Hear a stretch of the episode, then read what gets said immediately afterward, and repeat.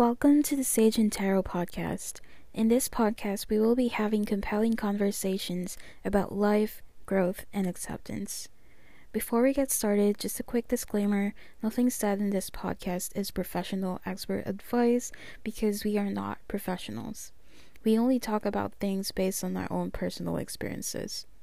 Thank you so much for being here, and if you want to be a part of this podcast, you can submit stories and questions to sageandtaro at gmail.com. Again, that's sageandtaro at gmail.com.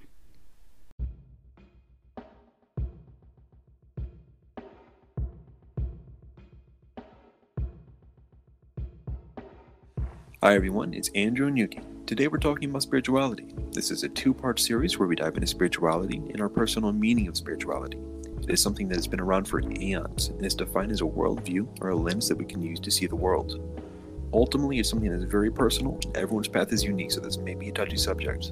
We're only speaking based on our perspectives, and it's not our intention to speak wrongly or about anyone else's spirituality. A lot of thought has gone into this series. We've struggled to define exactly what it is we have experienced and what it should be called. There are many traps one can fall into, where our best efforts are fruitless because we're unaware of our motivations. The same tool that one uses to find themselves can be used to hide. That's what this series is about. And by the way, on the show, we don't censor swear words or any adult language, so listener discretion is advised. Let's get right into it.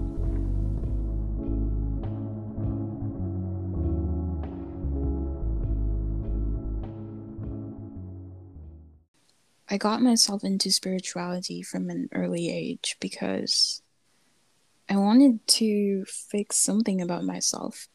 I wanted to fix my emotions. I used to be an emotional child. Like, I was really expressive. I was just too intense. I used to be scared all the time. I used to cry all the time. And, you know, everyone just thought that I'm like a weak child, like a really dependent child. And growing up, when I was a kid, I I thought I wanted to stop being scared. Like I wanted to stop crying all the time and eventually I started wanting to stop feeling. And and I did. That's sad. And you know, I grew a bit older. I wanted to fix something about myself again. And that led me on another path to self discovery. I saw myself as someone who isn't noble or like impure. I was aware of my tendencies and I wanted to understand why I became the person that I was. The cycle went on and on and on, and I wanted to fix something about myself until I realized that I shouldn't, you know, does that make sense? It it, do- it does. You, you don't Yeah. really. You, all you really need to be is like is yourself and allow yourself to flow. hmm But before I came to that point, my relationship with myself and the world around me, it was it was very cruel. My relationships were painful. I used the same relationship um, template over and over again, like with new people, with different people. I was in denial and I couldn't accept that I was just, you know, I'm some I'm someone who's full of hatred and anger. So I just I just suppressed all of it and just tried to be more spiritual, like more aligned in my spiritual journey. Like and I followed gurus, I read books, I tried meditating, I went vegan. I wanted to purify myself, but you know, I was I was so fake. Mm-hmm. I seriously hated everyone. I felt so disconnected from everything and everyone and just felt so trapped within myself. And I made myself believe that it's progress, that finally um, I'm awakening to my highest potential. It's like I'm not sub- success- was that word? Susceptible. susceptible to anyone else's mm, lower vibrations anymore. Mm. I thought no one could ever access like the depths of my psyche, man, Oh. and no one, and no one would ever see like how weak I can get, and that's this, that's progress. I've been there. Mm-hmm. Seriously, I, I've I've lost my um sanity. Mm-hmm. I was just spiritual by passing my way through um life, basically. And looking back, there were real psychological issues in there mm. that I just I just didn't know how to face. I was still convinced that I was on the right track, so you know, one night I read about depth psychology and I found a paper written by a Jungian analyst. And yeah, I learned about the shadow that night. Everything just clicked again. Mm.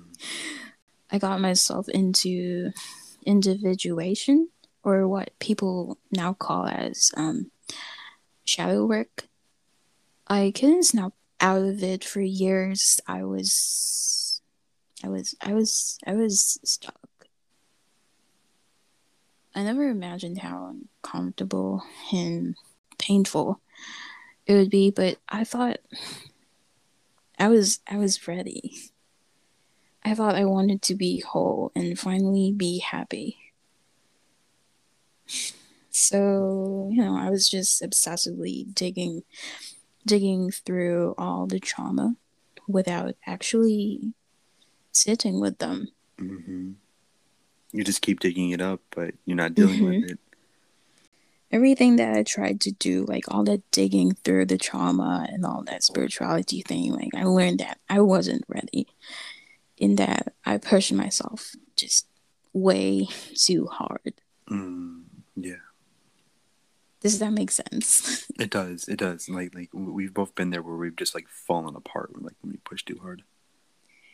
It's like opening Pandora's box and like being flooded by unprocessed fragments of yourself. If you're enjoying the podcast so far, you can now become a monthly supporter for as little as 99 cents. This is totally voluntary, no pressure. All support is greatly appreciated and will help sustain the future of this podcast. If you're interested, visit anchor.fm slash sageandtaro slash support.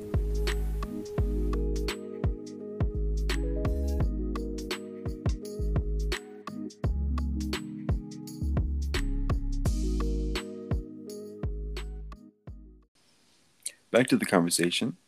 As we said in the intro, spirituality, by default, looks different for everyone. The spiritual aspect of life for one person may be going to church and reading religious texts and trying to lead their lives based off of those teachings. Others may enjoy meditation and deep breathing, or you may be someone who truly benefits from being in nature. So, what is spirituality for you now? What is spirituality for me now? I don't know. Based on my own understanding, I think it's is being where I find myself at the moment. Some experiences can be really painful, right? And in my life, revenge and anger had always been like the huge driving force. Like, how do I make this person feel the way that they made me feel, or or even how, how do how do I make them feel, like how I want them to feel? Mm-hmm. Or like, how do I get even? Mm. In 2019, um, someone betrayed me in a way that I didn't know it was possible. I hit my breaking point. I realized how how real my emptiness was. For decades, I've avoided this void within me. Like it's that void that I try to fill with like meaning, loud music, spirituality, food, money, sex, relationships. I didn't know myself for a very long time because I was afraid that I'd have no control over myself. I approached spirituality in a way that would help me have control over myself, like control over myself, my thoughts, my emotions, my experiences or even the people around me. I was, you know, at the end of the day, I was, st- I was still a tyrant and I didn't trust my um my inner guidance enough to let to let things be for a minute.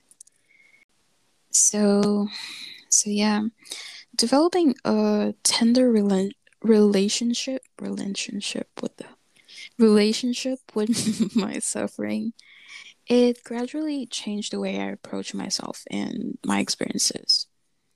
I used to um, correct my experiences a lot. Like, for example, I'm experiencing something that I don't like. I'd be like, what is this? Why is this happening? This shouldn't be happening. Or it shouldn't be like this. This is how it's, it's supposed to be. Or why am I here? Why am I not there? Something, something like that. Mm-hmm. I don't know if that makes sense, but I invalidated, rejected, and like resisted myself in my experiences constantly. I spent my entire life just, you know, just wildly going between like switching between like doing good and having total breakdowns over everything. Mm, yeah. I think you can relate. Oh, yeah. Mm-hmm. And I still get moody. Sometimes I just can't help it. Um, I still lash out. I, am still mean sometimes. Mm-hmm. And, you know, I, st- I start acting out instead of holding space for my emotions at times.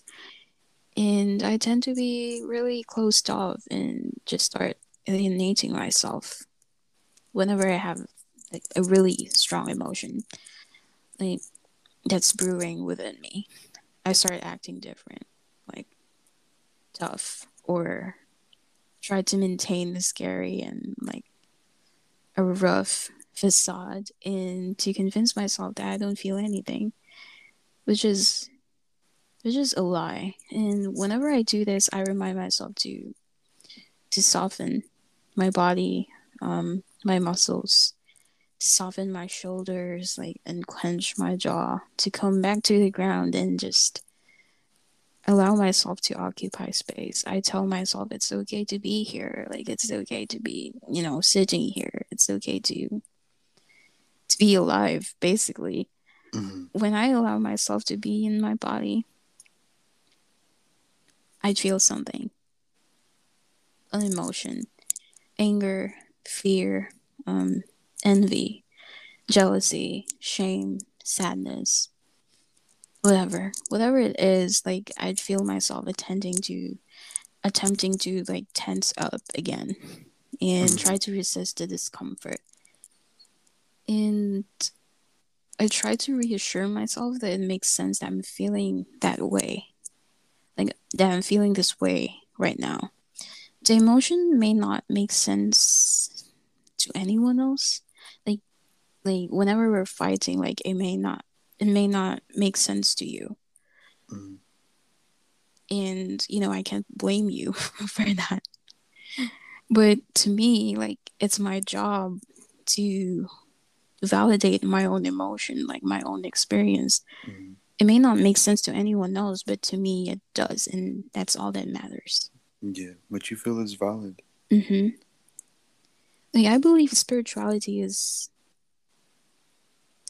I believe spirituality is a natural consequence of unrestricted emotional expression. Do you agree? Yeah, I'd say that's true. Mm-hmm. Like we talked about this a lot of times. Um, that spirituality. Like you're allowing, yeah. Sorry, whenever you're allowing yourself to flow, it just it just it just happens. Mm-hmm. Yeah. Whenever I'm giving myself unconditional permission to to just be who I am, mm-hmm. I flow with life. It's oh, just how I feel. But whenever I try to restrict or like to to push or like to pull or like to control, I feel mm-hmm. like I feel like life is fighting against me even yeah, if it's just, not because it's basically just me fighting against mm-hmm. life and not flowing You're just turning against yourself Mm-hmm. I let things take their natural course. and do nothing that interferes with that. Like to flow with my essence, in essence, I learned this word from you. like, to flow in my essence, like it's, it's something that just started happening when I allowed myself to be more vulnerable, like with you, with the people around me, and especially with myself. I began to be myself and allow life to to just unfold organically without trying to push or to pull or to control or to manipulate it like it used to. I remember a quote quote um, that, that that that really touched you, and, and I remember like it sort of just like encompassed like, like what you've learned about yourself recently. Okay. Yeah, that quote by Aldous Huxley. Mm-hmm. So we'll be ending this episode with that quote. I'll read it. It's dark because you are trying too hard. Lightly, child, lightly. Learn to do everything lightly. Yes, feel lightly even though you're feeling deeply. Just lightly let things happen and lightly cope with them.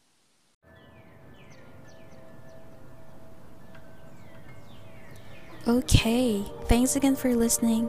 That was from Sage and Taro, a show where we share conversations about life, growth, acceptance, the world at large, and basically anything under the sun. If you like the show, you can hear it on Anchor, Apple Podcasts, Spotify, or any app that you use to listen to podcasts. And we'll be back next month for another episode of Sage and Taro. See you then.